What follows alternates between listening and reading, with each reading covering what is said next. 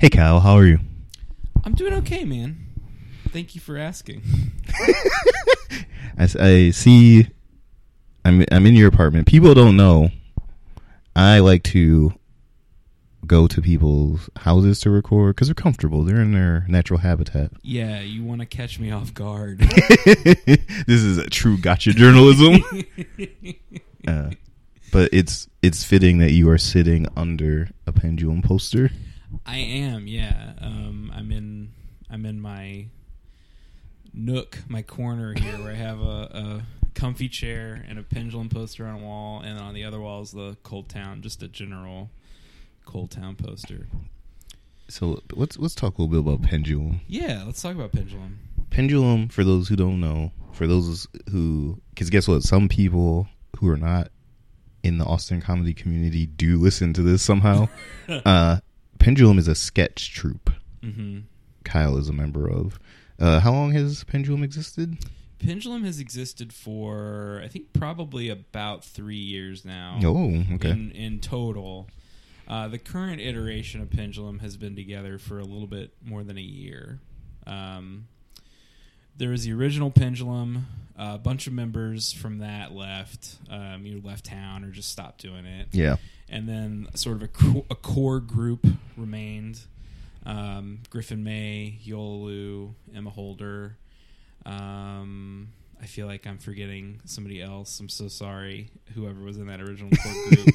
but they kind oh Lily, Lily Roblin, um, uh, and they um, had a new round of auditions, and that's when I came in okay me and a bunch of other people. And so that that was kind of a new start for Pendulum, and then um, we just had some new blood come in last year, um, and it's been great. We uh, we really like each other, which is a nice. that's um, great Yeah, it's nice. It's easy to work when you like the people you work with. Turns out, especially in comedy especially in comedy. you luck out and like the people you work with yeah. um you you guys have a main stage show coming up We do. Um, it's called The Ascendant. because I'm actually going to put this out before that happens. Yeah. Unlike some episodes where it's like people talking about Christmas in September, you know, it's like a full year later. Um, but yeah, I'm gonna get this out. Yeah.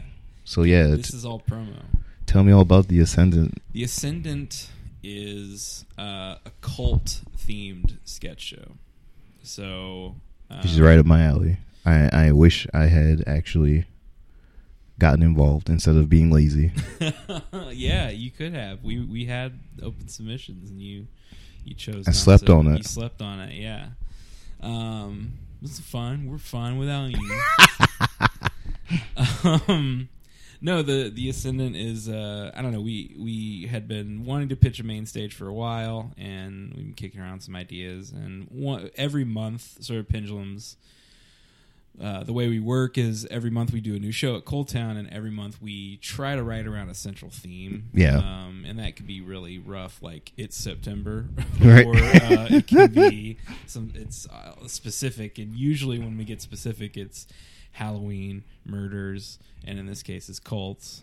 Um, so we wrote, wrote a bunch of cult sketches, and um, liked the way they turned out. We pitched the main stage, and yeah, we're gonna write a bunch more, do some of those same ones. Um, with some grand ideas for the promo and stuff that we're hopefully gonna be able to do, but uh, clock's ticking. so, uh, but it's gonna be it's gonna be a fun show. I'm very excited to I'm very excited to do a pendulum show on a weekend. You know, normally we do Thursday nights, ten o'clock. Tough slot to Yeah. convince people to come to. Although we we get good turnouts every once in a while, and so I think, you know, we do. I think we do really good work. Like I think our sketches are really. I fun. agree. Thank you, Devin. I have seen these some of these shows. Yeah. Um, and so to get more eyes on them will be great. I'm excited for that. And something else from my experience doing sketch. Um I think it'll be a good feeling to have a show that you will be able to cuz you're doing the same show for the whole run. For the whole run. So you get to tweak it and see what works and Yeah. see what you like a lot and that's what I always liked about doing a run of a sketch show is the adjustments. yeah the adjustments the like improvisations that Mhm. become part of the let me tell you when i was in a sketch duo this this is not what i advise when i was in a sketch duo we did this show for a, a long time we did a run of a show for a really long time uh and then we put it away and started doing other stuff uh started doing like sort of not necessarily sketch related stuff. Like we did like a talk show format and stuff like that. Um and then we were gonna make a tape for something. And like we're gonna do these sketches again. And we broke out our copies of the sketches because we hadn't done it in a while. We gotta look at them again. And we're like wow none of this is what we say. None of this we said we said this stuff in the first two shows and then and then it was all completely rewritten on the spot. goddamn free for all Yeah. and the pro- and the reason that happened, which uh, I feel like is easier to happen with two people than a group, Yeah. is we just kind of got bored and just kind of got into this thing of like, let's Yeah. keep these sketches on in some semblance of continuity. Well, with us, it's always it's since we do a show, a different show every month. It's always like just a struggle to get new stuff written. Right. Um, I mean, we we usually have new stuff unless there's like some you know whatever. Sometimes after Christmas is where we'll do an improv show. Right. you know, um, but uh, usually we're pretty good about writing new stuff. Um, but it's um,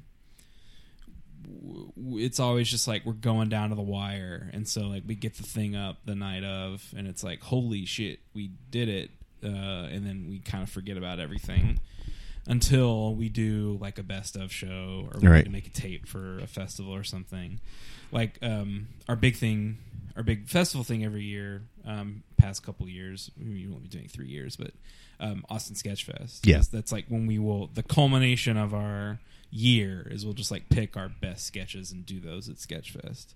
And by usually we'll do like the month before Sketchfest, we'll do a long set with like our favorite stuff, and then the Sketchfest sh- set is shorter, so we'll have to cut out Sure. a bunch of stuff um, to make it fit. And by the time we get through that Sketchfest show, it's like I never want to see these sketches again because we've done them so much. So I'm interested to see what happens with the run doing it. Um, you know, we're going to be doing kind of a preview show on the 20th of this month, September, in case this comes out in October. Um, but um, we're doing like a little preview for some stuff, and then um, another preview on October fourth, and then we have Saturdays in October, and then we have an October thirtieth show, and then we have one more Saturday in November. So we have, I think that's seven shows doing the same material, um, which. You know, if you've had a longer run, is not that many, but for us, that's going to be the Yeah. most we've ever done uh, any of our material. Also, sly plug that October 30th show is going to be with the Hellhole Christmas special. Yes. Christmas special. Yeah. Halloween special, Nice, which is Christmas for Hellhole. right? Yeah, Um, yeah, this is, this is gonna be great. that's gonna be a fun night. Also, also one thing that was funny to me listening to what you were saying is I remember because you're talking about down to the wire. Yeah, I remember when we, whenever we would have new sketches, it would just be this thing over again. So like we had these, we had a sketch show that we did that we knew worked, And every now and then, I would write a new sketch, and we'd because my partner didn't really write. Like, she did what I called writing through rehearsal, where we would improv stuff. Right. But I wrote the like sketches. And every time we wrote a new sketch, it was down to the wire because we had to get new props. We had to get new this, new that. And it was the day of the show. It was like, do we have everything we need for these two new sketches? Instead of like finding some way to reuse this box of Yeah. props we already have. Uh, so for people that aren't comedy writers, aren't comedians, could you uh, tell us a little bit about the sort of schedule for putting together a month, a new show, a new written show every month? Yeah, sure. Um, so basically, we do our show on the third Thursday of every month, and um, when we wrap it up after the show's over, we meet on um, Monday nights. Yeah. we meet every week on Monday night. Um, and so the Monday following the show will be sort of like a post mortem. We'll talk about like how fucking great we are, we killed it.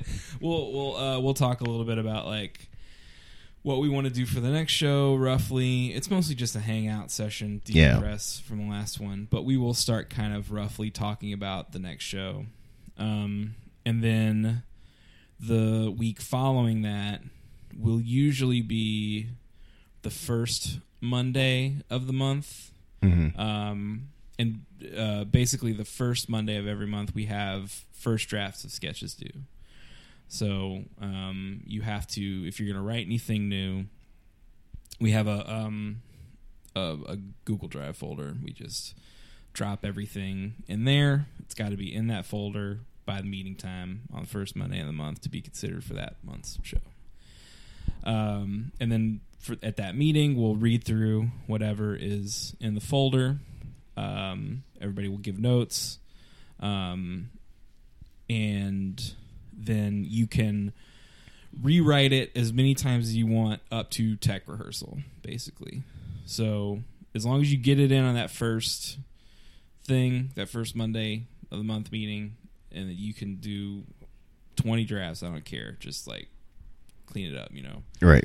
Um, and then we meet, you know, like I said, every Monday, and those meetings are basically just like um, it will be reading through drafts, talking about business needs we have. Is there any props for this upcoming show we need to get? Who's on that? Promo stuff, you know, all, all that less fun stuff um, that's not sketch writing and performing.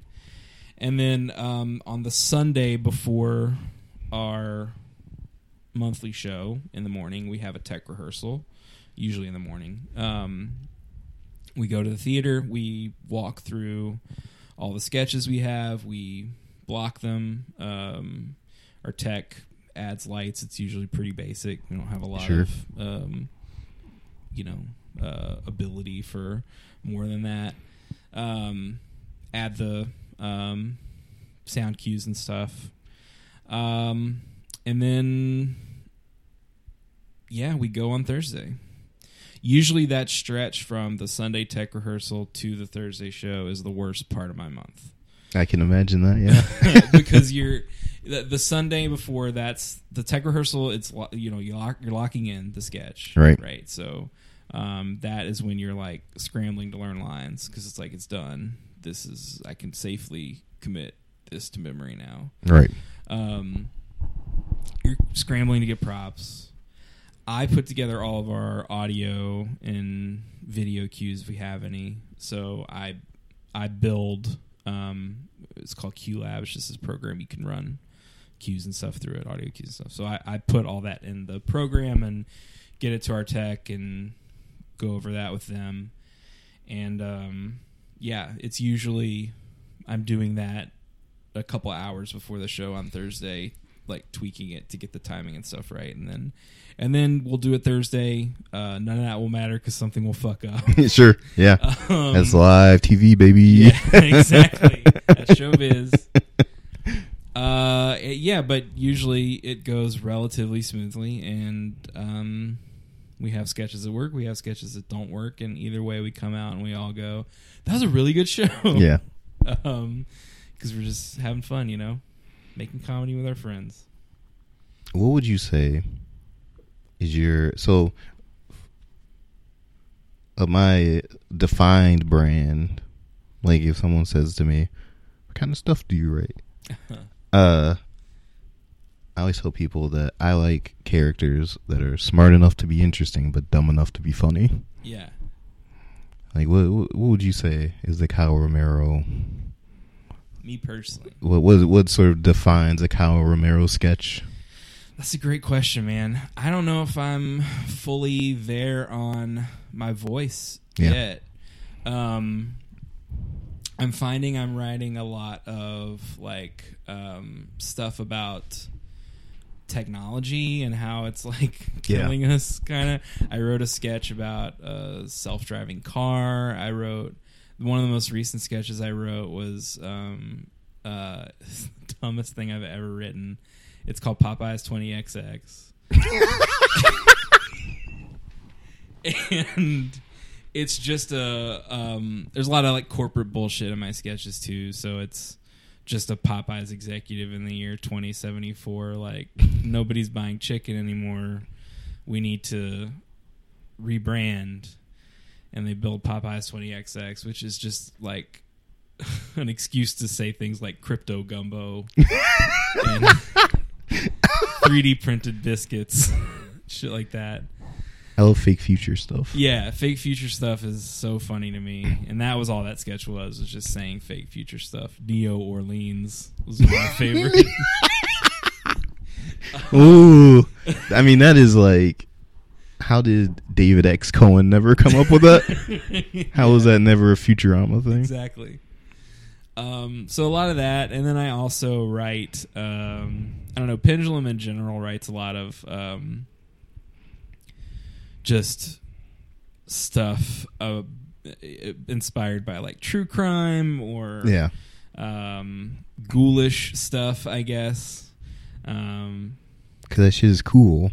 Yeah, it's fun to delve into those topics. Almost everyone in narrative, I'll call it narrative comedy, hmm like, because I don't know much about people who do stand up per se, because Right. I don't hang out with a lot of stand ups, but I feel like everyone in narrative comedy is into some form of true crime. Yeah, it seems like it. because it's i mean at the end of the day like this i mean this shit really happened right and it happened to real people Right. but like i think if i were to venture a guess and this includes me i feel like a lot of what people who are in comedy what draws them to true crime is that like most true crime stories what makes them work is that there's some degree of absurdity to the story Oh yeah, 'Cause- percent. like there's millions unfortunately there's millions of people being murdered every day Yeah, but they don't make a true crime thing out of every story Right. they just make it out of the weird ones the weird ones, right? It's Ed Gein. It's Yeah. Jeffrey Dahmer. I mean, I I did write a Jeffrey Dahmer sketch um, where I I was a one of the so Dahmer like kept uh, body parts and stuff. He also Right. kept like corpses, like people's Yeah. corpses in his house. Uh, so I wrote about he he tried to um, this is gonna get this dark, but he tried to turn people into zombies, basically. i didn't know that Oh, you didn't know about this? No. Oh, it's so horrible. He uh, drilled holes in their head and poured muriatic acid see there. i knew this but i didn't know that's why he did it Yeah, he was trying to like he was he had gone insane at that point, like fully gone insane, and thought that if he poured acid into their brain, that they would like stay alive enough that he could make love to them, um, and uh, and not have to not them not have to die. Um, so I wrote a sketch about like what if that worked, uh, and I played one of those like love corpses that and it but it it was just like you take a sitcom husband and wife relationship Yeah. and you map it onto it's just the corpse going like why don't we have sex anymore turn off the tv you know that type of thing i and it it, it didn't it was fine you know there was Yeah. i remember when we did it uh uh, Nicole Russell, her boyfriend Adam, Mhm. Nicole's in our group. He he came to the show, and he, he was like the only person. Like he's a stand up, Yeah. and he was losing his fucking mind in the theater laughing. And I was just like, thank God that dude's here because everybody else was not feeling it as much. and I, my opinion on that, Uh huh. because you know, my brand of of humor that I you can only, I guess, call crossword puzzle humor. uh, I feel like people. It wasn't because of the darkness. It might have been because people didn't know. Yeah, I think that. Uh, well, Like Adam knew, right? Like yeah, he knew. he knew. Well, he's from the Midwest. He like Right. he knew all about it. Um, maybe, yeah, maybe. Um, I think there's something to that. I also think we find that um, something we talk about is uh, well, people that have done comedy in like other cities. Yeah, Um, you and I both have backgrounds. Me in LA, you in New York, and then my buddy Steven, who's in Pendulum, he performed in New York. yeah, And so we talk sometimes about like what Austin audiences are like ready for. Yeah. And this sounds shitty, but it really seems like Austin audiences just like It's not much. They're not ready for much. they're not ready for a lot of this stuff. Like Pendulum, uh, we write a lot of sketches that I feel like if we were to do them in other cities that like are- or have more sketch done, Yeah, are um it's not even about them being funny it's just about people like getting it they don't have to think it's funny right. It, it just seems like i don't know a lot of times people here are just like how do they come up with this stuff you know and it's like Yeah, exactly. i- if we were to do this anywhere else i feel like that wouldn't be the reaction whether or not they find it funny or not they'd be like i see what you're doing it's either funny or it's not funny but but I can trace it. yeah, I can can, at least- trace it. I can follow the logic. Like, oh yeah, you're doing Jeffrey Dahmer and the corpses and stuff. And um, I guess that's sort of the same thing you're saying. But yeah, sometimes people just like aren't ready. like, they're just not ready for that. because it's i feel like it's if you know who jeffrey dahmer is which most people do Yeah, and you don't know about that it's weird yeah, and you don't know about that you you think it's in bad taste right, like you think someone's making this up right. and like but like This really happened. yeah because because the the the place someone's mind would go first would be like people think it's in bad taste because it's real but i think it, the truth is people think it's bad taste when they think you're whole cloth joking about yeah. him and what he was Well, people also just in general, um, I feel like there's just a, an attitude where people go, don't even, I don't even want to see it or think about it. Yeah. like it, just doing a sketch about Jeffrey. Like the joke was to me was not on that victim. It was like looking into Jeffrey Dahmer's head and just like, what did you think? yeah what was, was your gonna happen. yeah you know yeah I mean, like, is this what you imagine? You would form a relationship with this person, and like it would just wouldn't that be funny? You know? and i feel like people if they would know it's real would trace that Right. And I think that if they don't know it's real, that's when they think they're making light of Right. what happened to people. And it's Yeah. like, no, because I didn't make this up. No, and it's also it, going back to what you said. Like, there's an element of absurdity to it. Like, this man had a refrigerator full of like penises. yeah. That's dark and horrifying, and also pretty fucking funny. Because it's like a sixth grader's idea of horror. Yeah, like- exactly. They, a bunch of dicks in a refrigerator. Right. Eh. well, and it's also just like that idea that that is his sexuality. Yeah. is is frightening and terrifying and very very funny. I Yeah. think. And I mean, it's dark and terrible, but it's it is funny. It's also the kind of thing that has to be funny in the sense of like continuing to be sane. Right. Like, Yeah. I have to like find something about this. Also, he worked at a chocolate factory. God damn. so yeah, it's funny. I don't know. I mean, you have to be able to find that stuff in that. I think. Uh, speaking of sitcom sketches, too, by the way, I did I ever tell you that I wrote a sketch called "The Highlanders" and it was about two married Highlanders, and and they were and like like it was like straight up married with children style jokes where like the wife is like the only time you get the quickening is in the bedroom. And the husband like waves his fist at her and says there can only be one. Mm-hmm. I, like to me I, I also really like the darkness of the idea of being married to someone that you definitely 100% eventually have to kill you just keep putting it off. it's always there in the background. maybe someone else will do it Yeah, man. Yeah, we were we were on the coast. Like, what? How was? Well, let's backtrack a little yeah, bit. sure. At what point in your life did you say comedy is this thing I want to do? Um, you know, I don't know really if I could identify the one point. I can I can say that um, like in high school, I started doing theater. Okay. So like that's sort of my background. I did high school theater, and I would I would do mostly like comedy stuff. You know, I I fancied myself like doing more than that, um, and I have done more than that, but like dramatic roles and stuff in college. But um, I was always better at making people laugh, and so I didn't really have like a huge like comedy nerd education until college Sure. at which point uh, probably like podcasts were the way that I started finding out about this stuff.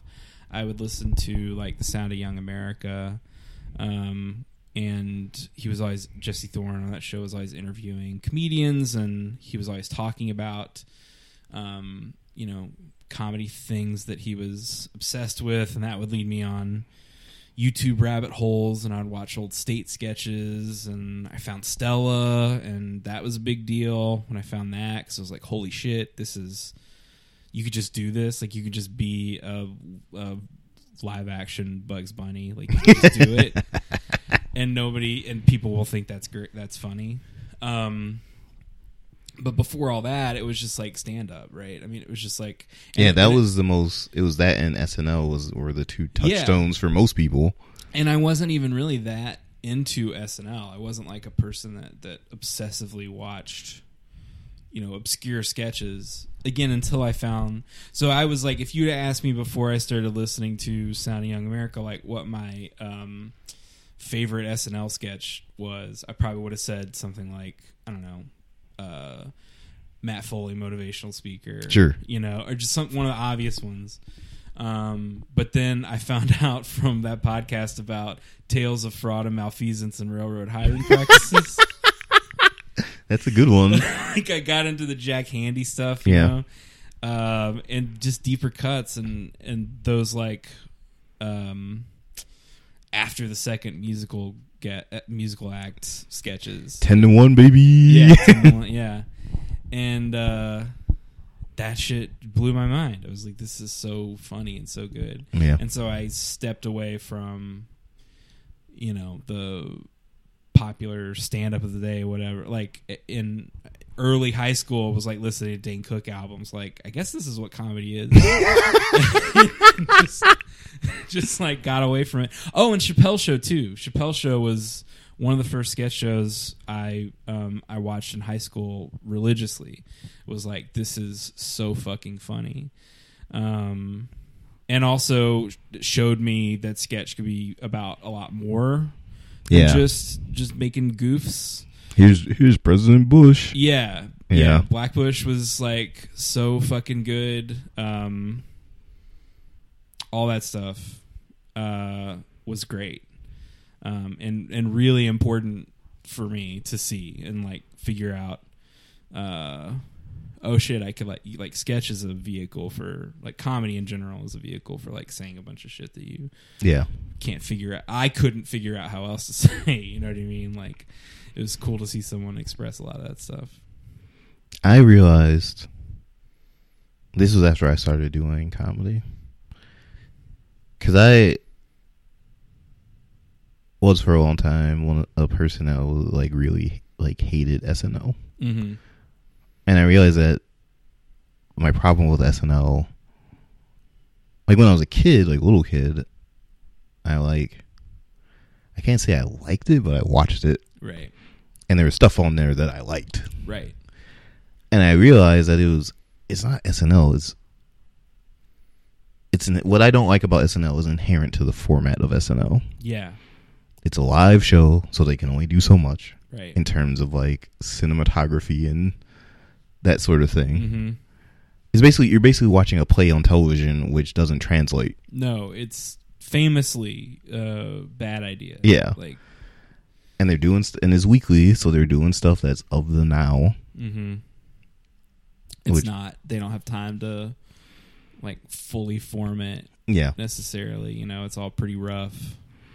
and I didn't realize until I was older, at least I couldn't articulate the fact that I've always liked comedy that is evergreen, hmm a comedy that isn't just like, what did Britney Spears do this week? Yeah. Because I grew up since I, I grew up in Detroit, and so we got uh, the CBC, which is the main uh, Canadian network, Sure. over the air. Oh, nice. uh, and I watched I watched stuff like SCTV when I was a kid, and I watched my one of my favorite stories about me as a kid is the way I started. So the kids in the hall started when I was in like second or third grade, hmm and when I was a kid, as you can won't be surprised to hear, every night I would read the TV guide looking for new shows, Yeah, man. Me too. and it said. And I didn't have a reason to question this in the third grade or whatever, but I, I was looking through it and it's CBC, The Kids in the Hall, and I just sort of assumed it was like a Saved by the Bell style show. Yeah. So I watched it, and It was not wasn't. that. It wasn't that, but it was also the greatest thing I ever saw. Yeah. Uh, so yeah, it's it's interesting. I wouldn't have guessed that about you, Really. uh, because you are a scholar now. In I my dove in opinion, pretty. uh, thank you. I dove in pretty heavily. I mean, like I grew up watching like um even like as a younger kid, you know, like I guess Ghostbusters was like the first comedy that Yeah. had an impact on me because I I watched it as like a kid kid. I watched the cartoon, and so that led me to watch the movie as I got a little bit older, and probably didn't even register seventy percent of the jokes in the movie, but it was funny enough that I was like, oh, cool. I like laughing, um, and was always like kind of a goofball as a kid at home, but like not necessarily the. I mean, I'm quiet and shy in class and stuff. Like I was not a outgoing kid in school, um, and that pretty much continues to this day. like, uh, a little bit more like I'm much more open at like work and stuff now. Like I guess that's the equivalent, but um, definitely like it takes me time to like warm up yeah, you know, to people. But once I know you, I'm I'm I'm goofing off and stuff. But um, I was never like a person that until college probably where I was like I'm into comedy. yeah, Um, it was always just like I like watching stuff, and um, I feel like early like comedy Death Ray. There's Yeah. an album they put out that had like Andy Daly and Maria Bamford, and I remember listening to that and being like, "Holy shit!" Um, there was a CD I bought of uh, which is a yeah. crazy thing. Um, and- Bygone and- era. And Beaumont, a CD of a recording of Eugene Mirman's "Invite Them Up" show, Mm-hmm. and it had just like little compilations of all these weird New York alt comedy sets, and just remember listening to that and being like, "I'm in fucking heaven. This is unbelievable." I was uh I was doing stuff in New York when that show was happening. Oh God! Like it, it blew my mind. I think it had a Stella bit on it. Yeah, It had, I think it had Forget a Buddies yeah. maybe on that CD, and I remember thinking that was the funniest thing in the world. Just all kinds of stuff. It's so good. Um, He used to send he used to send a thing out for submissions all the time, and I and we just never did invite them up. And like, and now I'm like, why did we never do invite them up of all things yeah, to have never really done? cool. Yeah, But at the time, it was just just an, it's funny to say it was just another show in New York Another at the time yeah. Uh, because he he, he co-hosted it with someone for a while. I forget who, but it was another. Maybe John Benjamin co-hosted it with him for a That while. makes sense. Yeah. It was someone else who, at the time, yeah. who at the time it would have been.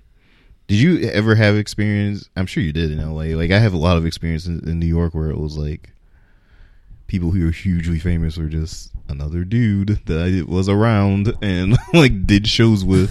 you know what I mean? Like at the time, you know, 15 years ago was just another dude grinding like Yeah. the rest of us. Um, not not really actually, because I wasn't. Am wasn't in LA that long, and uh, so I wasn't there like long enough to like Sure. get on like any regular shows or anything. I was mostly just a UCB student. When I was Oh, okay.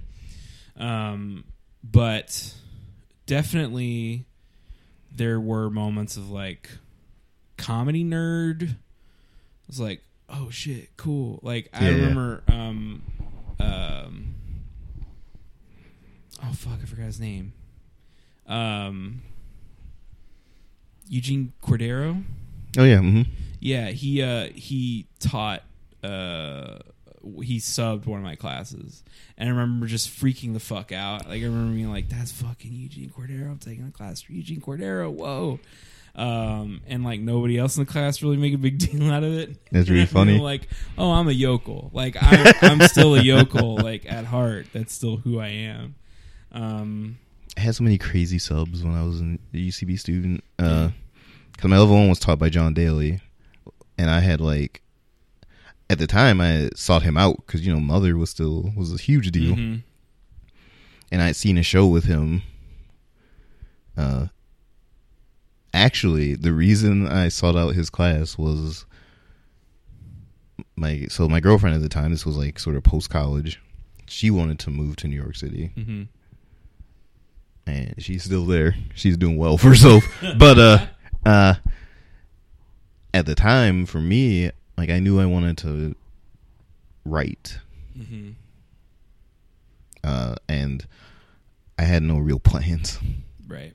about how I was going to do that, Yeah. where I was going to go to do that. Like I was working at a bookstore and like paying cheap rent and like not thinking about the future. Right. Uh, but she wanted to do that, so I'm like, cool. Let's like go. Let's go to Del Close marathon Mhm. and like just sort of spend the weekend there and get our bearings yeah. and really take this seriously as like, are we going to move here?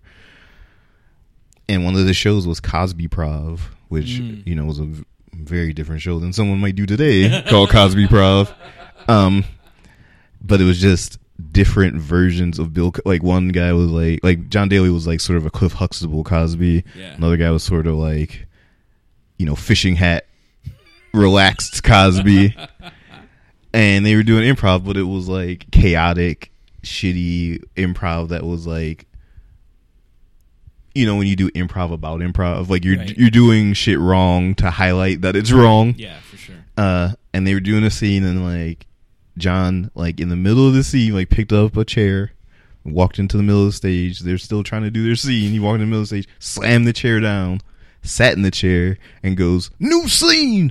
We're in space, and we don't got the food." and I'm like, I want to take a class from that guy. Yeah, that would sell me too. so like he had some I got subs with him and then like my my second my UCB level 2 teacher was Brian Huskey and he was doing Sonic commercials at the time so Mm-hmm. Like he had subs and it was like Seth Morris and The Sonic guy who didn't stay. yeah right The Sonic guy who moved on. he did his Sonics and he got he cut and run he's like I got my Sonic money I'm going but yeah it was like such a cuz like for us at the time right it's such an interesting thing to take these classes for people who aren't like comedy people because like most of the time especially in terms of like ucb you're taking these classes with people that you already have taken a shine towards as a audience member Right. That didn't happen in LA. yeah Um, and I feel like part of that may be that I just missed it. Um, but I also, I also just jumped right in. yeah Like I moved to LA and and went to see like the big shows first. I would go see like an Ass Cat, or I would see Facebook show, which had like Paul Scheer, Yeah. Jason Mantzoukas on it, and those guys don't teach classes at that point. Yeah, they were. Yeah, they're post. They were, uh, yeah, they were past that. They yeah. were all making actual money. Um, and so I would just take classes from people who were taught by them. Right. And and so I didn't know them as much, but they were incredible improvisers. Yeah. I mean, like my first teacher was Susanna Beckett. She's a member of the Smokes, which is a legendary LA team. Um, with like Billy Merritt and other people like that, and um, so Lovely man, by the way, Billy Merritt. yeah, he he's very nice. Yeah. I took a, a workshop from him once. He's he's really cool. because he was in the Swarm in Yeah, in New York. Yeah. Super nice guy. Paul Scheer, super nice. yeah. I uh, Um, I like can now, in hindsight, because speaking towards what you're talking about with having got taught by the people they taught, I realized that I was sort of in New York in the golden age of UCB. Yeah, you were. It, it's different now. Yeah. or, or it was different when I was there. Um, you know, like I feel like the closest I got to that era was my level four teacher was Mil- Will McLaughlin. mm-hmm. and so he would talk about like ah, my buddy amy you know that Right. stuff and um, he was like w- in on that like original you know he learned Right. from the original ucb 4 right so there was that but it it, it was not um it was its own sort of thing and it was very la it was like a very la version of it most of the people that i were taught by were not like the people that migrated from New Yeah. York to LA, like they had already finished teaching and everything.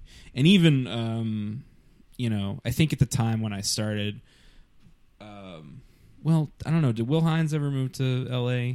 I don't think so. I don't know. Maybe I'm thinking somebody else, but I don't know. Also, very nice. per- I just want everyone to know how nice people they see on TV are. It's important to know that. because Will Hines, super nice guy. yeah. uh, did our show once when we were doing the talk show Oh, cool. thing. Because he had a web series at the time called The Fun Squad. Have you Mhm. ever seen this thing? Mhm. Oh, super fucking good. Yeah. Because it was like a sort of parody of like TV, like kids TV.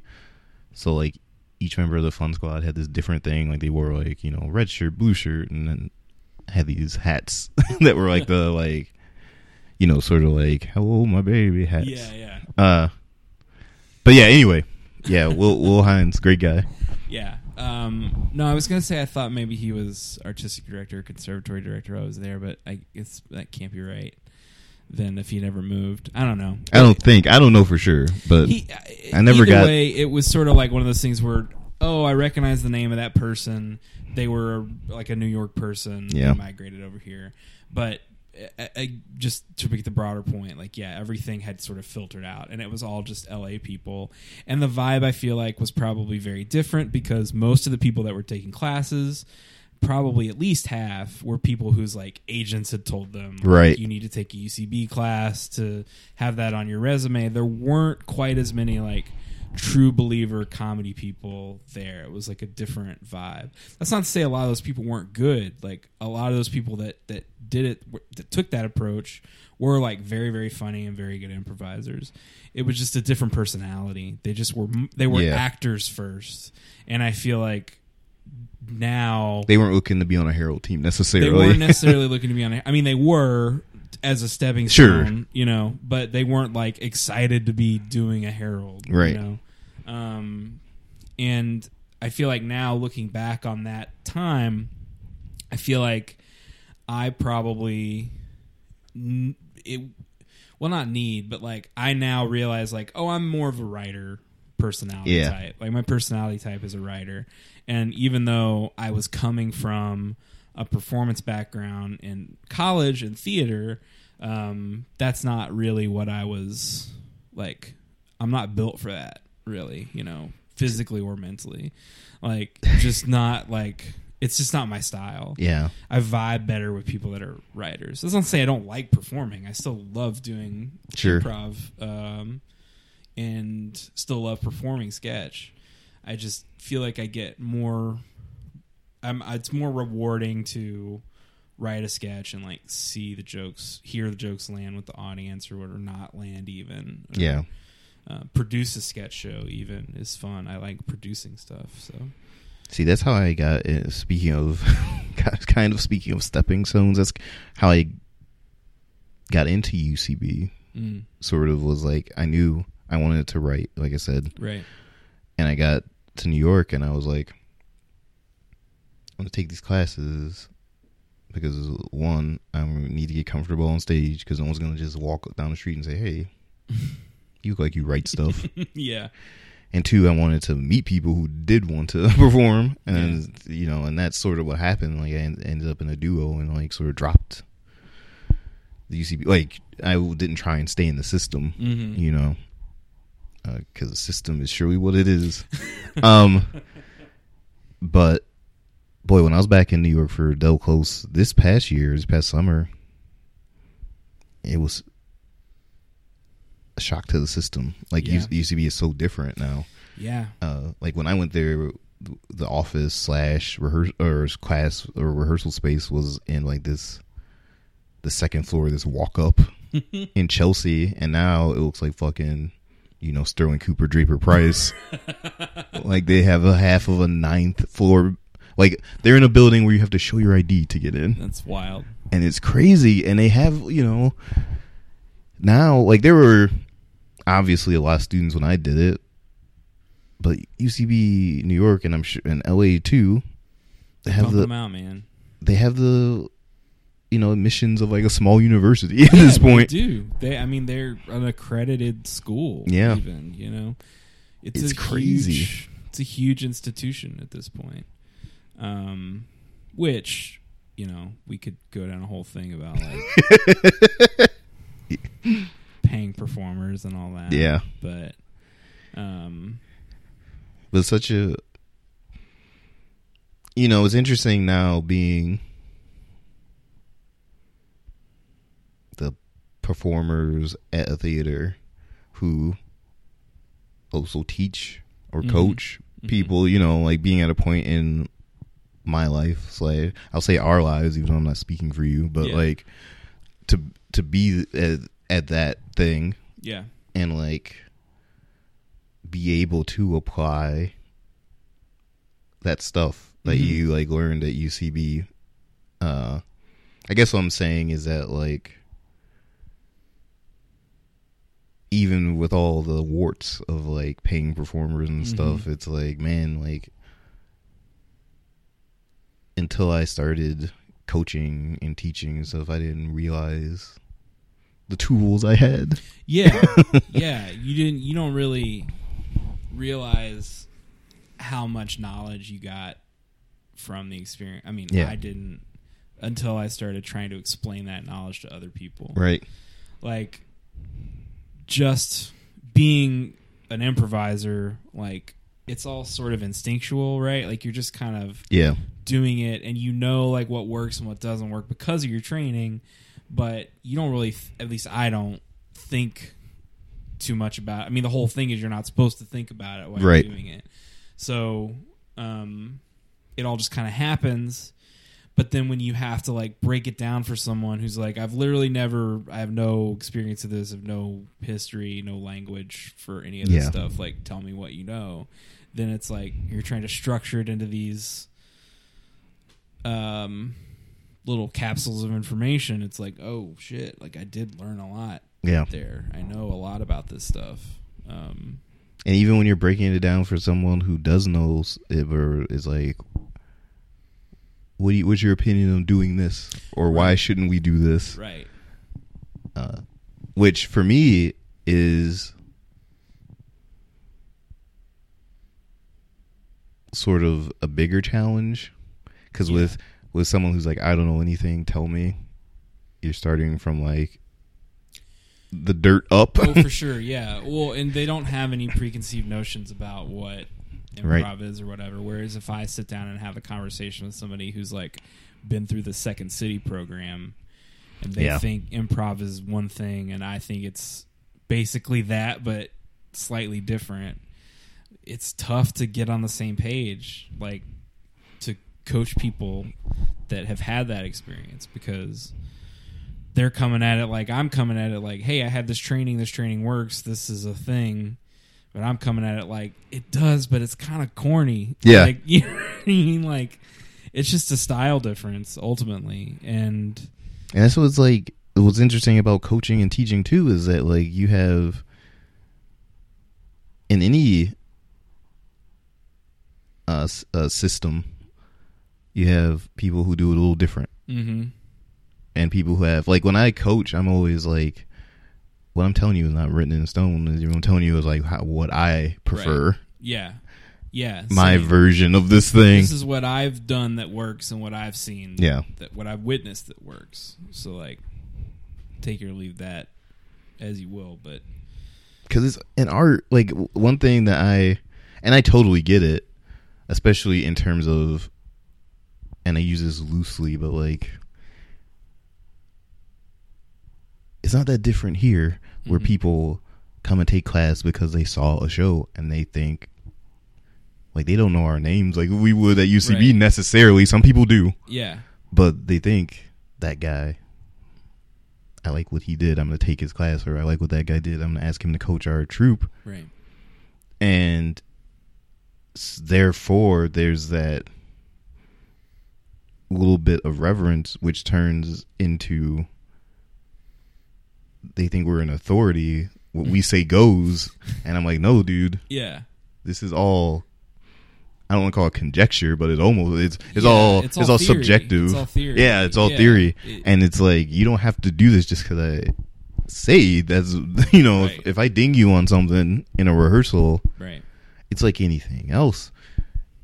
You take what you like and you discard what you don't. yeah, exactly. And I'm also it also depends on my personality as a performer and what I like to do, what I'm drawn to. Like right? I don't usually do big characters. I'm not a character guy. Yeah. Um and that part of that is that that writer thing where I'm just like I'm I'm more want to kind of um direct like things Yeah. in the show. You know, I want to see like, okay, I see where this scene is going. Let me just kind of pop in there real quick and do like my favorite thing. One of my favorite things to do is just waiters. Yeah, Like, wa- just- waiters are great. Waiters are great because you can just drop in, drop a little piece of information to escalate the tension or whatever, Yeah. and leave. And it's not your scene, um, you know, but it's fun. I mean, I, I still do characters and stuff, but um, if I'm coaching you, I'm not going to spend a lot of time being like, okay, next scene. Um, I want next time. Next time we run a herald, I want everybody to do all their first beats with accents. Right. Like I want you all to be different characters, and it's like I don't really care about that. And so I can help you with that, Right. but you probably would be better served if that's something you want to work on, going with somebody who focuses on that. My only character stuff in coaching is usually like here and there I'll freeze a scene and be like, why why did you choose that character? Yeah, Because sometimes it's just like you chose that character because you didn't know what to do. Right. well, that I think is even even more so my kind of vibe because that comes from the same type of place, right? Where it's like that feels um, unmotivated, or Right. or if you know people. I feel like people that define themselves as being like I do good, I do big characters, have that tendency to like maybe go too far and like just well, I'm just gonna do this scene like an insane person, Right. and my like straight person improviser brain is like hold on why are you like this Yeah. you know It's like, fine to be like this. You just need to know why. you need to know why and you need to show me that you know why Yeah. you know um, so that's the same the same impulse that would lead me to want to be a straight person in a scene. It that happen that plays through in coaching too just like you're talking about. My philosophy on on playing uh the, the straight man in scenes is because I think to me the idea of it is broken, like the Mhm. general consensus on it. Because my consensus is, if I am that character, I am the weird thing in this Mhm. scene. I'm not here to point out the weird thing. My weird wanting thing. to point out because everyone in this universe is fine with it. So if I'm there, if I'm there trying to po- point out as weird, I'm the weird one. That's a very good way to think about it. That's interesting. Because I know a lot of people don't like to play it because they think I'm not gonna be having any fun. I'm gonna be trying to take away fun. I don't. Yeah, And it's like, no, you can have great fun with that. yeah you can have a ton of fun. because you are there to like. I read a great Random Rules, my favorite AV Club feature hmm with uh, William Atherton, Oh yeah. and he was talking about Ghostbusters. He was talking about Walter Peck, hmm and like the question. This is not. This is a paraphrase, but it was basically like, what did you do to prepare for this character, essentially? hmm and because it was like the question was basically like you're in this movie with the big guns of the day Right. and he was like i just came to this part like i don't get it like like my he's like my role as walter peck was to basically be like i don't see why any of this is funny i don't i don't get what's happening That's perfect. and he was That's like so good. he was like i'm basically margaret dumont in the marx brothers movie like i just don't get the point Yeah. And that's how I think of it. You know, like not in so many of those words, but like that's it's like yeah, exactly. When you're the straight man, you're just there like none of you're Frank Grimes. You know, you're in you're entering the Simpsons world, and you don't get you you just left the real world, and now you're in the Simpsons world, and you're like, what is happening? Yeah, that's a really interesting way to think of it. Um, I feel like that's helpful for me to hear because I've been I've been feeling a little stuck lately. Uh, you know, that, like I'm asking too many questions Yeah, as a straight person, and I feel that bad habit forming, and I just got to get out of it. So maybe thinking more along the lines of like less less like I'm an intellectually curious straight person, and more just like I don't get it would be a better yeah, vibe maybe to try and break that habit. Like I'm still here, I still am confused, but I don't necessarily need to interrogate it so much, you know, to try and poke holes in it. I had a fun moment in a stool pigeon. Actually, I don't I don't think you were there that week, but I was like, uh, to give an example of like my logic when I'm doing, because my logic when I'm trying to when I'm doing a straight person role is I'm trying to circumvent to get where I want to go. Uh-huh. uh it was a scene where Veronica was like a squire and I was a knight and I owed the king money for some reason. And I just go off with his head. And she's like this wasn't what she said exactly but the gist of her response was you can't do that he's the king and you're a knight and I and my response was I've played chess I'm pretty sure a king can defeat or a knight can defeat a king and I feel like you know, I wasn't thinking that at the time, but like in this conversation, I'm thinking like that's me as a straight man to the T, Yeah. where it's just like a straight man. To me, a straight man role is almost a con man role. It's almost like I'm trying to convince you of my point of view Yeah. to get to where I want to be. Yeah, that makes sense. And then it's up to the character performer to be like to to fight against that. Yeah. I guess. Because Ghostbusters, let's let's talk about Ghostbusters for a minute. Because I have this Oh, theory. please, let's do. I have this theory about Ghostbusters that I don't feel like is some amazing. Nobody thought of it, but Ghostbusters is hinged on what I call the Venkman problem. Mm-hmm. and the Venkman problem is Peter Venkman. Mhm. Like, it leads to them saving the world, but everything that happens that goes wrong for them is because Venkman is a piece of shit. Okay. They get fired get kicked out of Columbia. because he's molesting students, basically.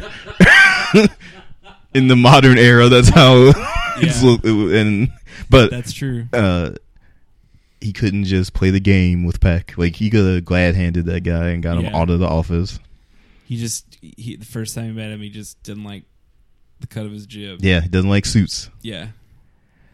And like I just look at the lives of like Ray Stantz and Egon Spengler and where they would be in if, if they never met Peter Venkman. Yeah. They would have proven the existence of ghosts yeah.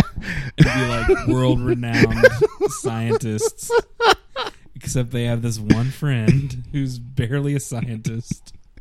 That they also need. That That's they- the funniest yeah, part. They need him. they need him to do the talking.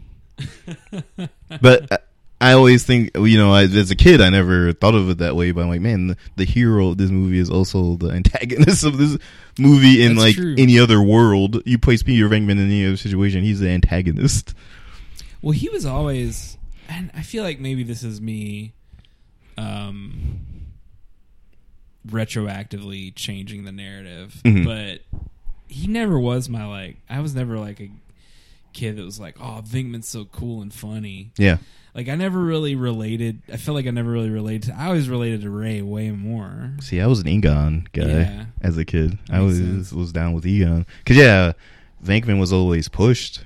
Yeah, you know and like because in the cartoon too because i i had the reverse i saw the movie first and that's because my dad my dad was a comedy guy Mhm. so a lot of stuff that should have taken me years to discover you know left to my own device like mr show my dad sought out mr show i don't know how he knew about it i don't know how he found out about it because another thing was No. david cross and bob odenkirk were essentially new in terms of like Yeah. on screen like they had been writing a while obviously so I don't know what, you know, somehow my dad heard about a new sketch show. Anyway, yeah, like you watch the no matter what order you watch it in, Venkman is pushed in both of them. Cartoon, he's pushed even harder. I feel like Mhm. maybe it's because there's more of the cartoon than there is of the movie, but he is pushed hard. Ghostbusters two, he is like pushed front and center. front and center. Yeah. I mean, it's, it's his narrative. Well, he's the star of the show. Like Yeah. that's why now looking back on it, I feel like oh, I probably am.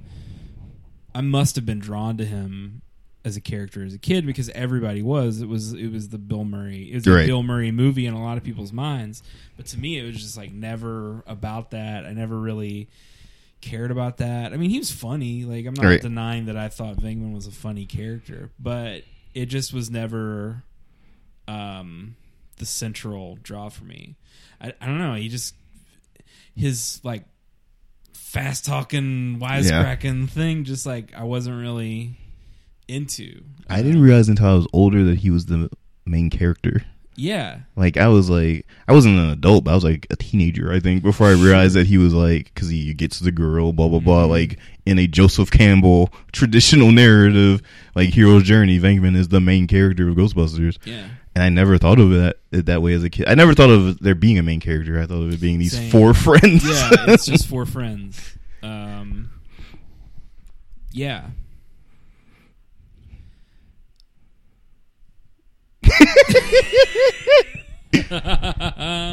it's yeah, it's very it's such a because Ghostbusters is a weird movie in a lot of ways. Watching it as a 2018 adult, oh yeah, it's problematic. Yeah. in a lot of ways. Um, it's also just like I don't know. It it's. I mean, they uh, tried to remake it. They or not remake it, reboot it or whatever. Yeah. and it just sort of feels like, and it's no fault of that movie. The remake I thought was fine. You know, I like it a lot. yeah, I, I, there's a lot of stuff I like in it. It just feels like maybe people just don't have that type of movie in them in the Yeah. same way anymore. You know, I don't know. So there's a couple. Ooh, I I am happy to talk about this. Yeah, There's a couple things for me where, like, De- for everyone at home, Devin just checked the time because he knew we were about to go down a deep rabbit hole. so first of all, Ghostbusters is such a like singular concept. Yeah, Like it's hard to like. There are movies where you can like. Because like they made Ivan Reitman made that movie Evolution, for example, with Right. David Duchovny, and it was like this is just Ghostbusters, and you can't trick us, or you know what I mean? Like there, Yeah. there are concepts where you're like, I want to make a movie like that, and you just make it, and it's fine. But Ghostbusters is not one of those, No. even though it takes so much from like Marx Brothers and Three Stooges brand comedy. Mm-hmm. Uh, so like there's that where it's like making another Ghostbusters even is hard to make because the original was such a singular like making Ghostbusters 2 was hard and it had all the same people involved. yeah, And my other thing with the new, the more recent Ghostbusters is I remember watch, thinking this when I watched it, it was like, man, this movie had to be a totally different like the first movie maps the concept of small business Yeah. onto this concept of s- supernatural horror comedy. And you wouldn't do that now, which they didn't really because we live in the Et- Etsy era. Everyone's a small Right. business person. There's nothing unusual Right. or like interesting about mapping that. So it becomes like this movie more about self self expression almost, yeah. which is hard to map onto the Ghostbusters concept. Yeah. because so also so much so, so much of Ghostbusters is about this weird military facade almost like you know the jumpsuits and the name it's- tags it's a and uniform thing. Yeah, there's just a lot. There's a lot of like superficial elements that would make one think like, "Oh, this is easy. We Yeah. just slap the jumpsuits on and we put the name tags on, we make the proton pack, some ghosts, bingo bango, you're done." But like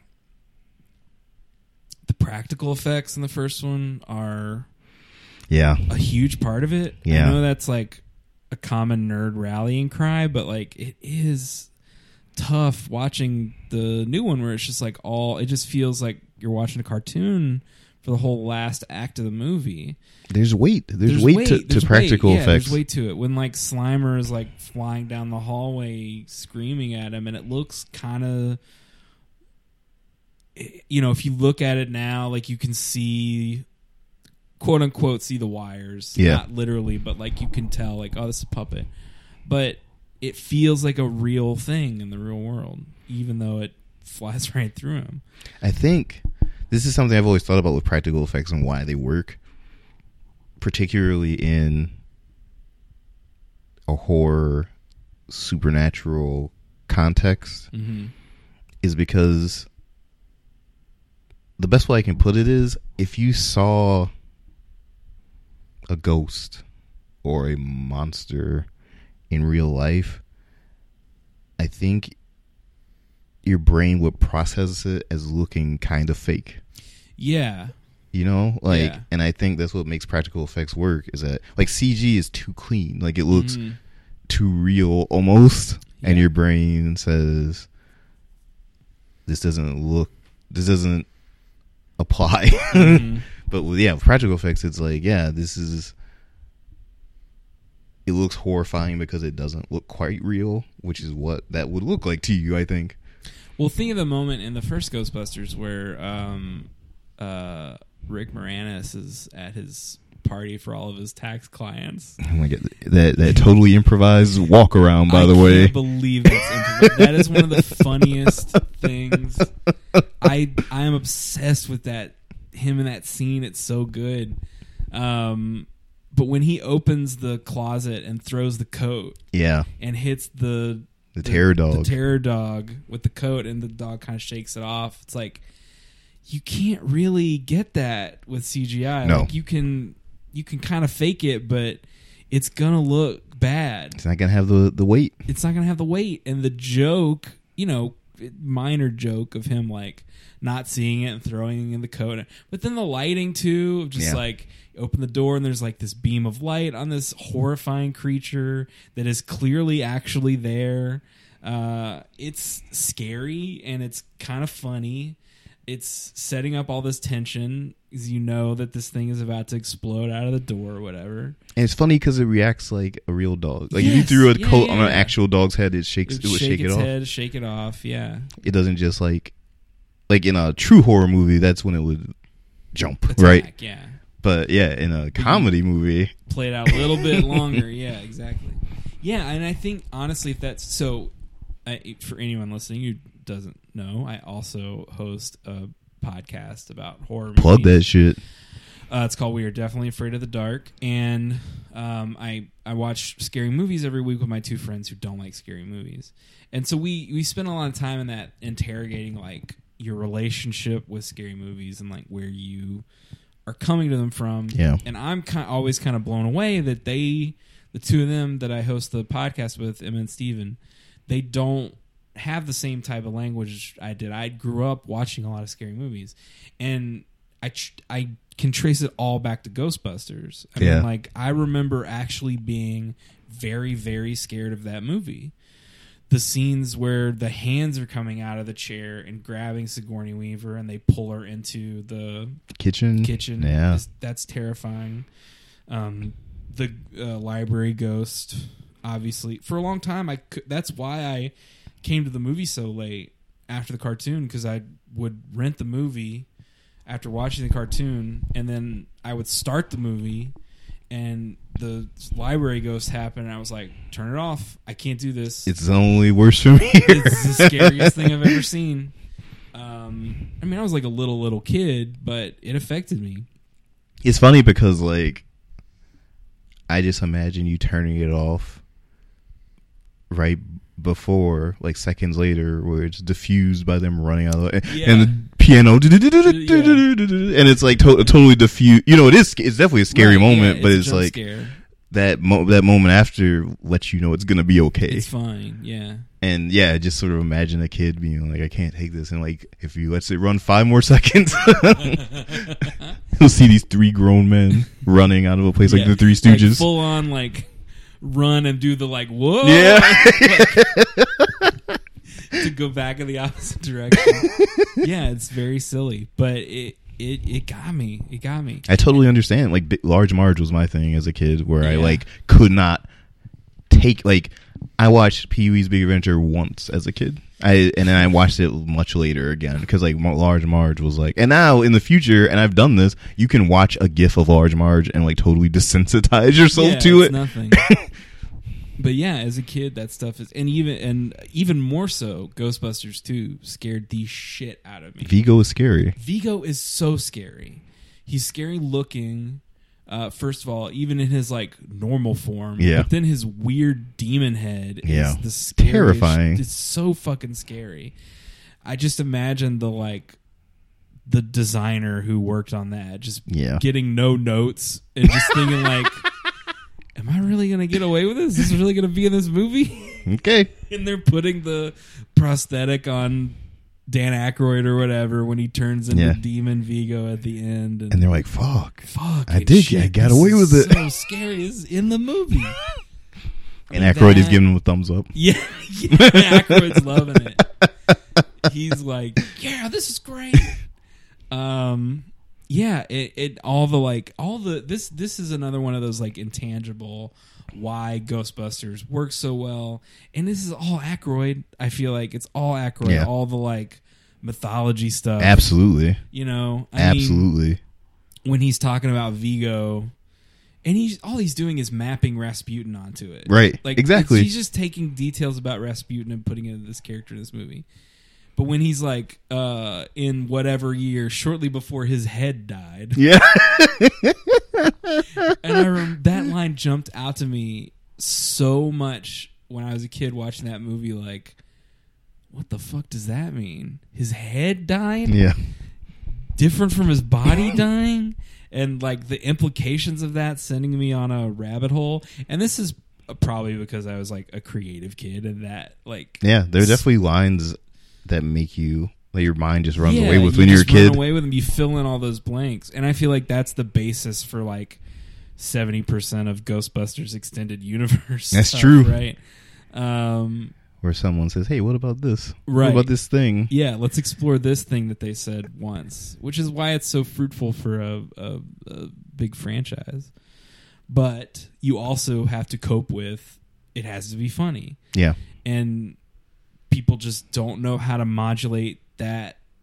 They don't know how to turn that dial left or right to the right amount, and it just never. The closest anyone came was the video game Yeah. Then the, the Ghostbusters video game that came out. But that's feel like because they started with an Aykroyd s- Yeah, famous script yeah. to jump off of.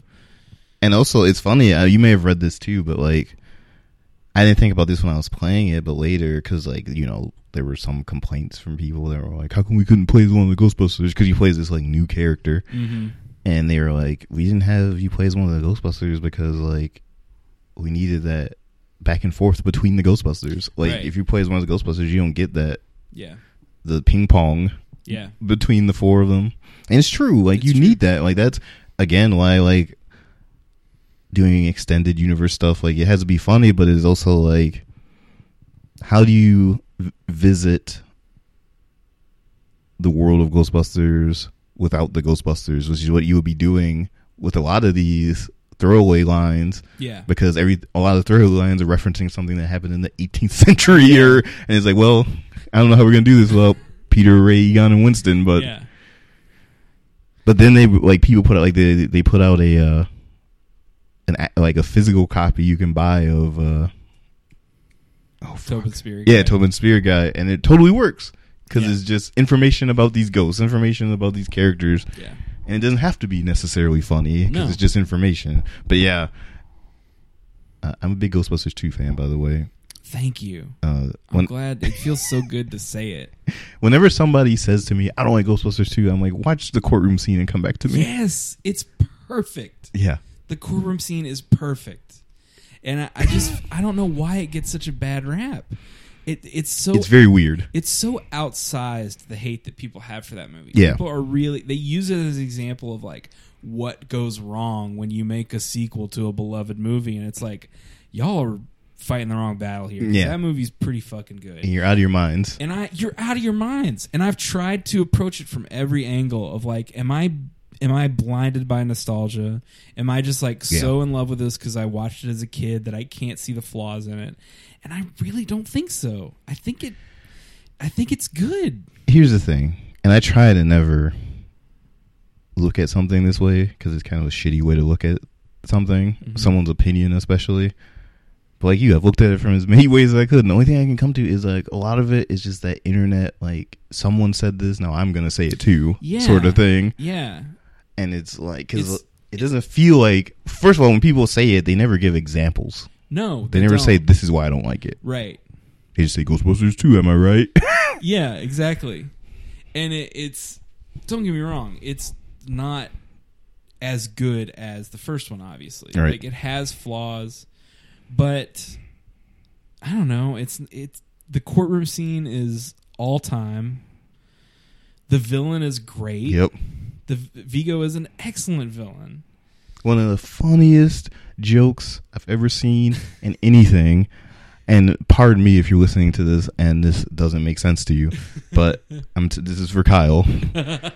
the part where Egon is working at that think tank Uh huh. in the early going of the movie, and the experiment is about emotions, and he's like he has this machine he's running along the subjects, and Dana comes to visit him, and he says something about Peter, and she goes, "Oh, Peter, has, does he mention me?" And she sort of turns away from Egon, and he goes, "No," and then runs the thing over.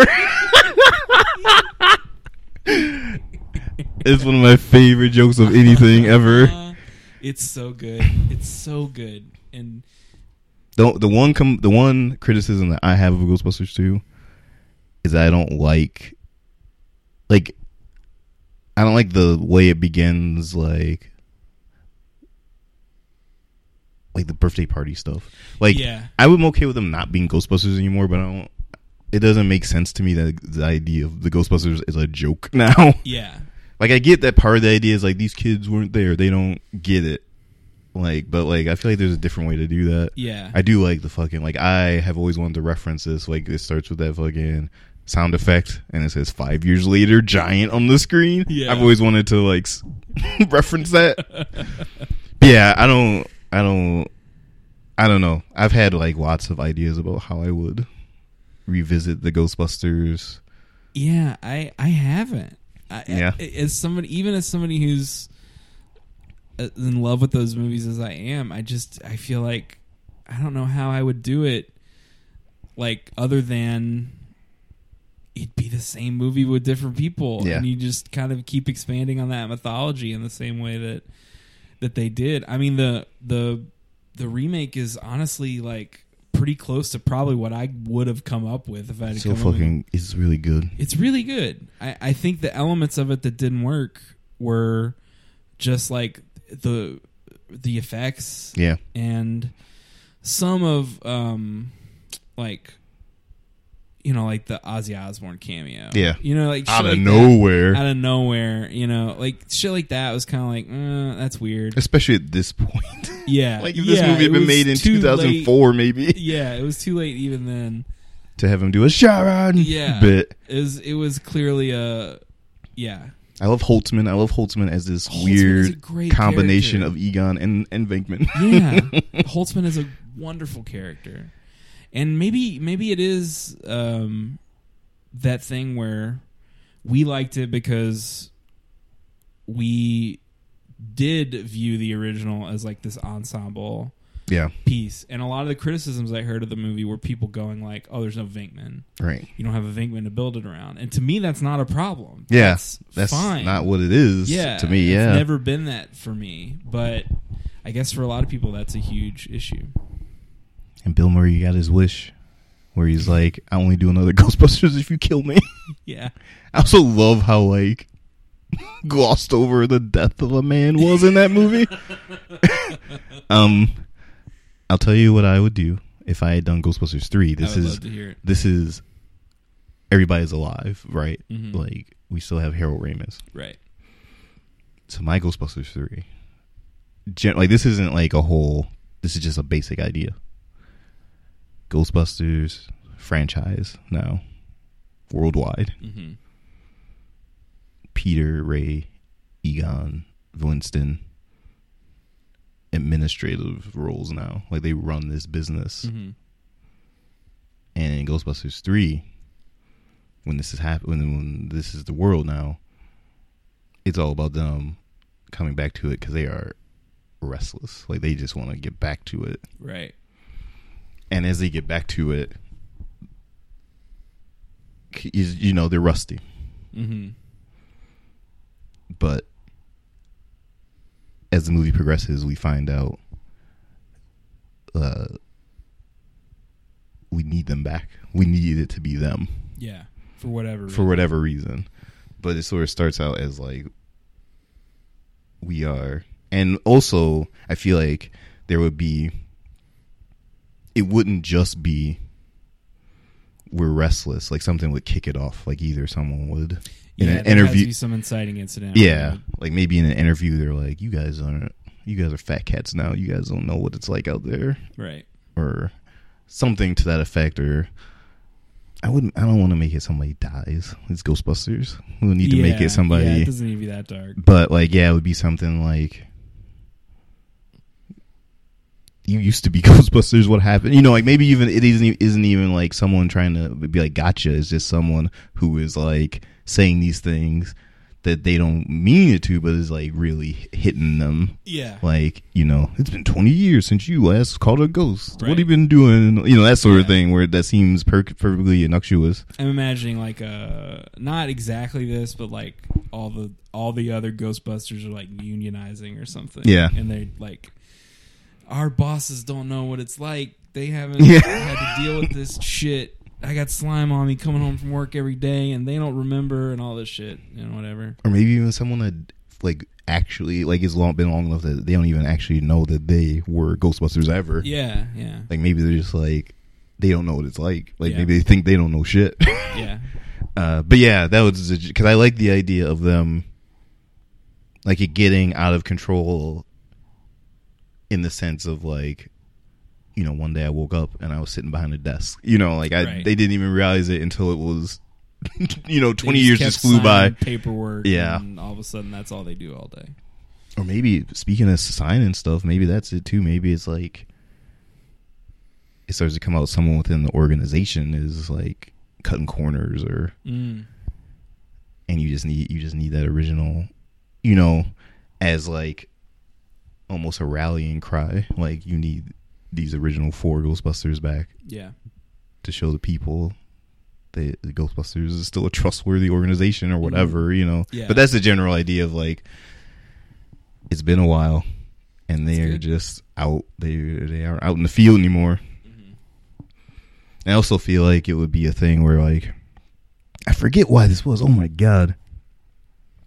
I originally had this idea of Egon being the holdout because it was Mm. like he's getting to do what he originally wanted to do, which was sort of theoretical and inventing. yeah Like it wasn't, it was never field work for him in the beginning. yeah and they have to like get him back for some reason because he's like the only one that's like, no, I'm where I want to be. Yeah, I'd watch that. I'd watch the hell out of that.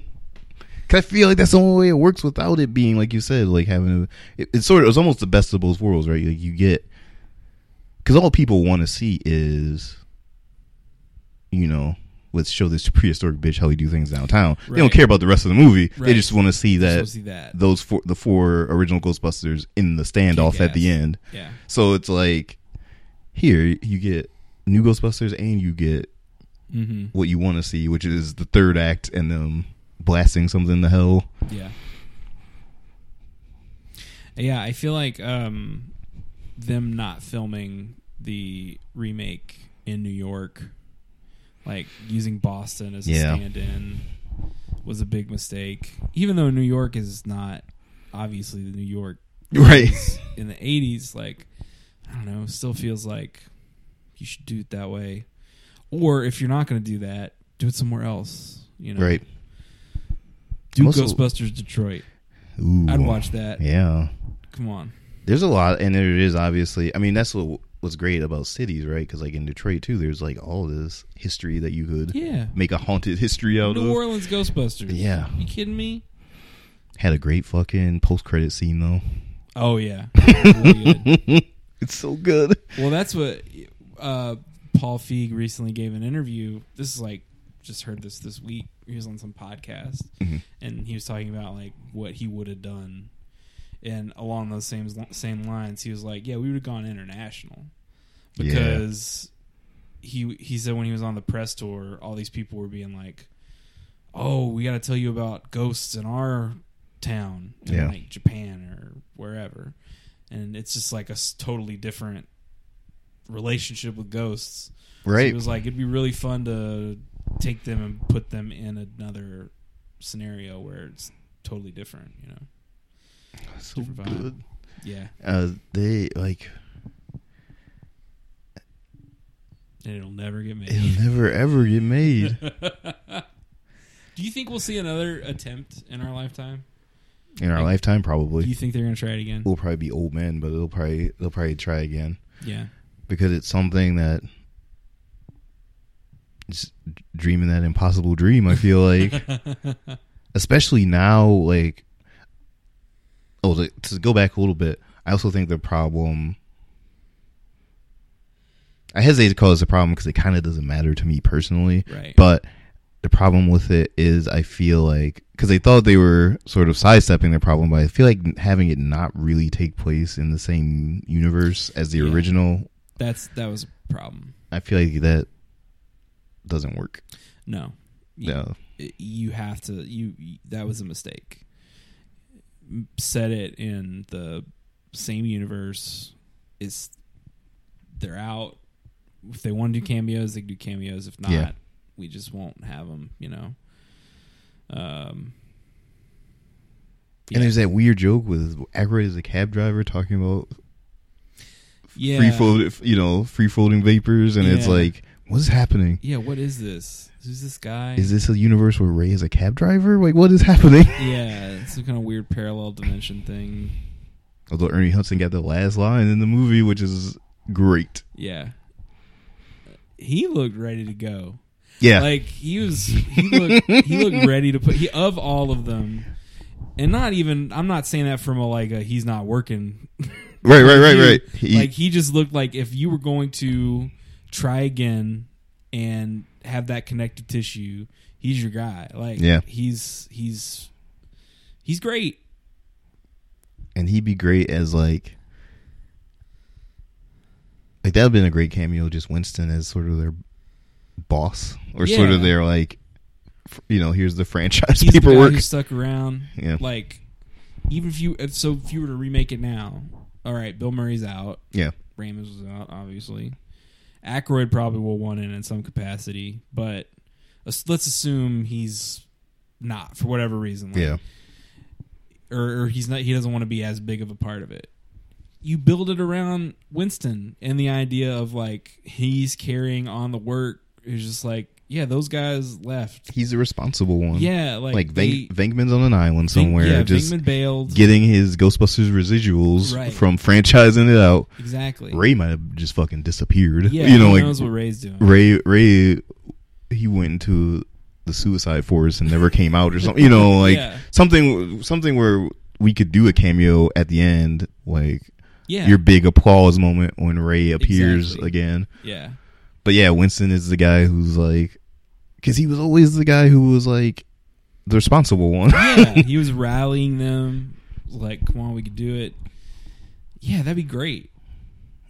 Oh, in the comics is great. Like in the comic, because they're currently doing. If you don't know out there, they're currently doing a Ghostbusters comic uh, at IDW, and Winston is also a doctor now. Like he went back to school and got his parapsychology degree.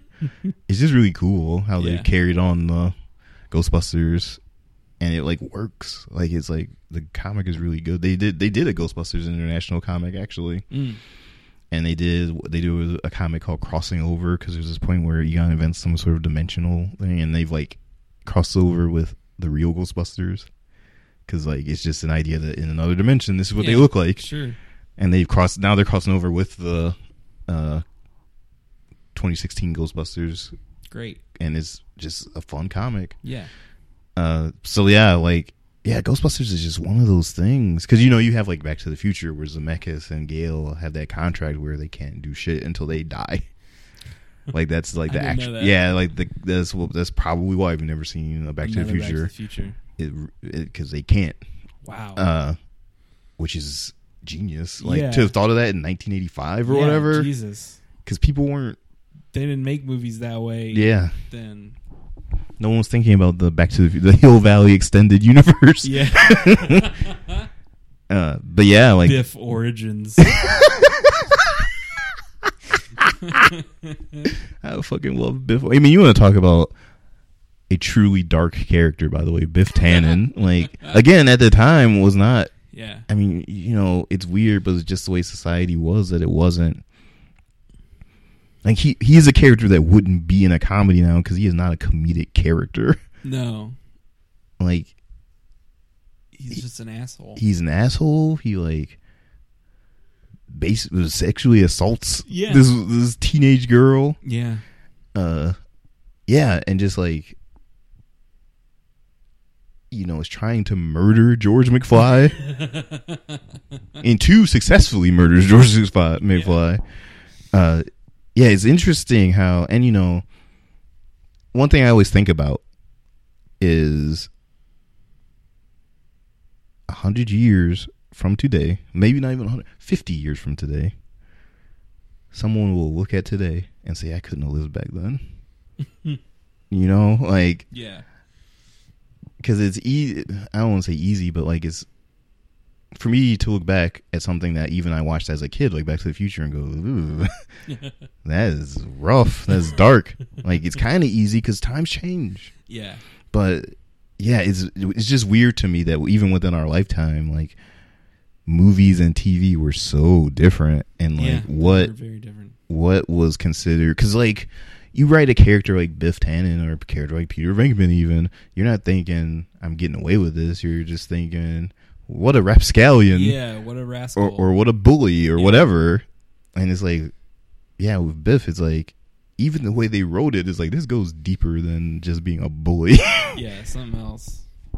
Well, you would you would you would probably now have like a glimpse of his home life. yeah You know, you would see like the abusive dad or whatever, and uh, I've always thought that was interesting though is that one thing we do know about Biff is that he lives with his grandmother oh yeah, and like that's not much but it's but it implies that like his parents die, Yeah, or something happened that- he had to get out of that house. made him shitty Yeah.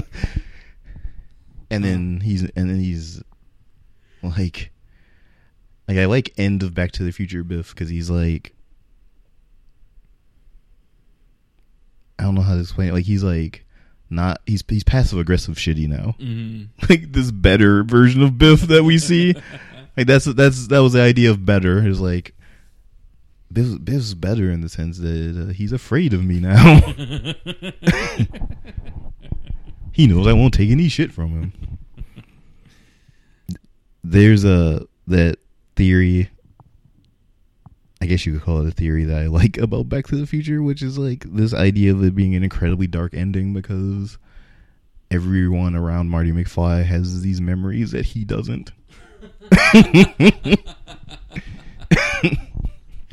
Yeah, holy shit. That's grim.